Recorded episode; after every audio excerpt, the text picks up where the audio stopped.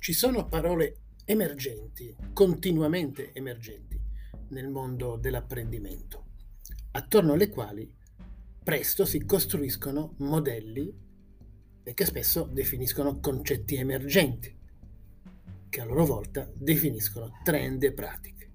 Oltre ad entrare queste parole nel glossario del learning and development, nelle presentazioni interne alle aziende, negli articoli sui magazine, Insomma, se c'è qualcosa di rivelatore dei trend, di cosa è di tendenza nel mondo dell'apprendimento, queste sono le nuove parole. E questo è il mio modo quest'anno di affrontare il tema stagionale, direi, dei learning trends. La prima parola da cui vorrei partire è stack, technology stack, learning technology stack. Questo termine tende a sovrapporsi quando non a sostituirsi ai, ad altri termini come learning infrastructure, come learning ecosystem. In un certo senso lo stack è il contenuto di entrambi, ciò che c'è dentro le infrastrutture, dentro gli ecosistemi dedicati all'apprendimento. E pur con le debite differenze, ne costituisce quindi il lato più operativo. Ma vediamo ora perché questa parola stack è emersa così prepotentemente negli ultimi mesi.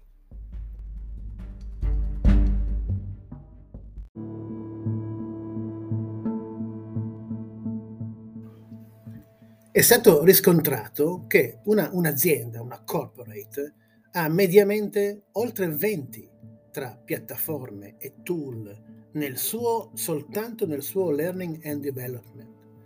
Il corporate learning ha uno dei mercati tecnologici più innovativi e creativi di tutto il panorama della digital transformation. E quindi le scelte che deve fare il learning and development, quando ne è consapevole e quando le fa, beh, sono molte e interdipendenti. Quanta formazione mandatory fare?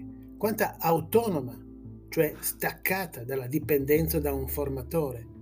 Quanta formazione individuale quanta invece in gruppi, in coorti, in community? Quanta in video learning, quanta in altri formati? Quanta sincrona e quanta asincrona? Quanto social learning tra pari e quanta invece tra impari? Quanta formazione certificare? E i contenuti? Quanti prodotti all'esterno e quanti invece contenuti prodotti all'interno dagli esperti interni all'azienda? Quali acquisire già pronti da librerie e in quante lingue? Quanto coaching e quanto digital coaching fare e qua, con quali interazioni rispetto alla formazione, che coaching non è. E poi a quali tassonomie di skill agganciare la formazione ed i suoi risultati. E come misurarli, quei risultati? Limitarsi a tracciare la formazione formale dentro l'LMS aziendale o tracciare anche le esperienze di formazione informale via XAPI? E come analizzare la massa crescente di dati, i big data della formazione? E molto altro, queste sono soltanto, sono tante, ma sono soltanto alcune delle domande che il learning e development deve fare per capire di quale tecnologia ha bisogno. Quindi è banale dirlo, ma prima di pensare allo stack bisogna pensare e disegnare il proprio learning framework in base ai bisogni di apprendimento dell'organizzazione, in base a quale formazione, di quale formazione quella organizzazione ha bisogno. E tutto questo però impatta sulla tecnologia ovviamente e sui suoi fornitori, nonché sui sistemi preesistenti in azienda, in particolare i sistemi di Human Capital Management, HCM, con cui la Learning Technology deve essere integrata. Occorre poi, occorre poi tenere conto che ci sono delle sovrapposizioni, molte, sempre più sovrapposizioni di tecnologie.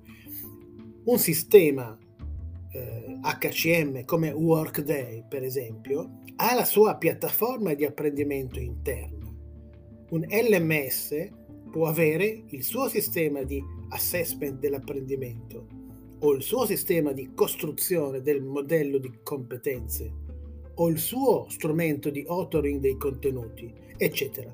Ma poi ci sono tool che fanno queste cose, solo queste cose, e meglio, che sono più efficaci di quelli integrati in sistemi più ampi. Quindi costruire un sistema tecnologico per il learning bene integrato, senza sovrapposizioni, facile da usare e scalabile è certamente una delle sfide del learning and development. E avere all'interno della corporate il mix di tecnologie giusto, cioè uno stack veramente efficace, è oggi contemporaneamente vitale e anche più difficile di 4-5 anni fa.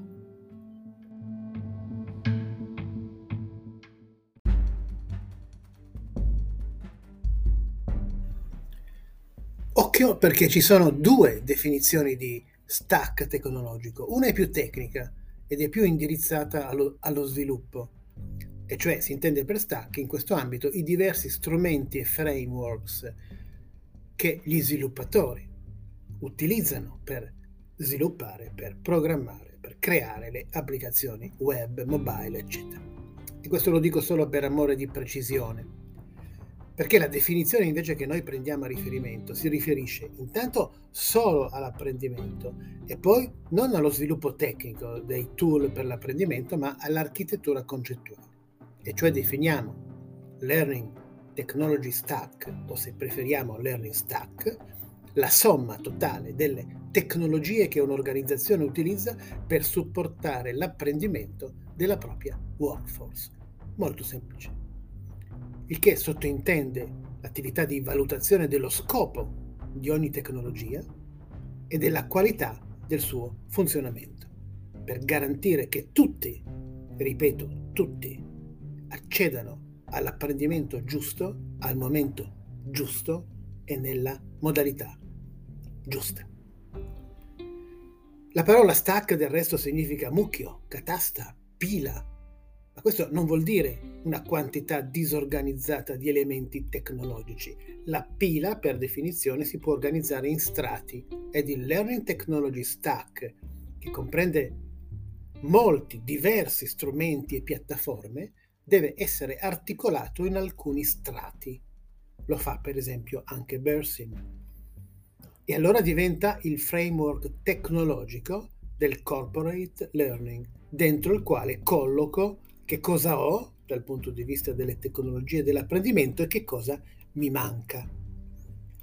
In questa puntata ci occupiamo del primo, solo del primo e più importante strato, e più dimenticato, più residuale, quello, quello dei learning data, quello dei big data prodotti dal processo di apprendimento. Importa poco che sia il primo o l'ultimo nella stratificazione, che vedremo essere in quattro strati.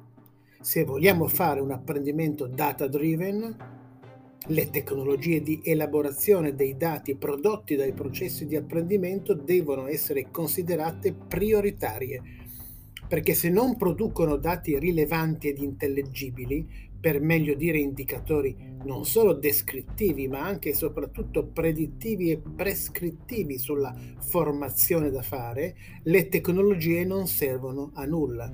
Quindi i big data della formazione sono prima di tutto l'elemento fondamentale di giustificazione di business delle tecnologie stesse finalizzate alla formazione. Quanto vogliamo andare in profondità? nella raccolta dei dati della formazione. Vogliamo misurare l'esperienza autonoma del learner? Beh, in questo caso lo SCORM sarà una tecnologia insufficiente. Dovremo affiancargli l'XAPI e dotarci di un LRS, di un Learning Record Store, dove tutti i dati relativi a tutto ciò che i learner stanno facendo dovunque e da qualunque fonte sia esterna che interna all'organizzazione e quanto questo impatta sul loro lavoro e sul business sono immagazzinati e disponibili in un unico luogo, appunto il Learning Record Score.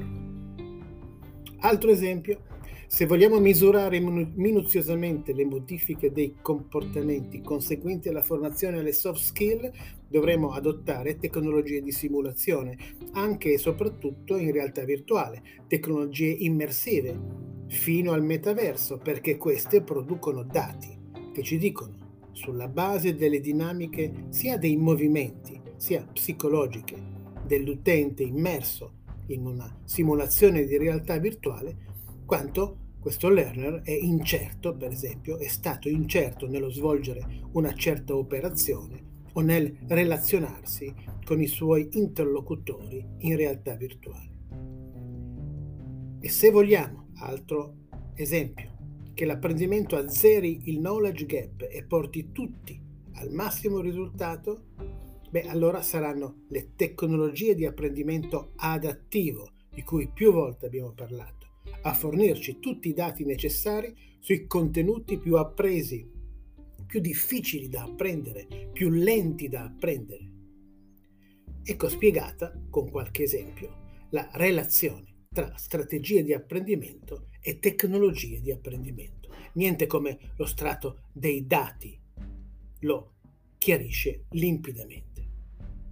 E con questo primo strato del Learning Stack lo strato dei big data della formazione, questo episodio finisce, ma non il tema del Learning Technology Stack che abbiamo qui solo introdotto.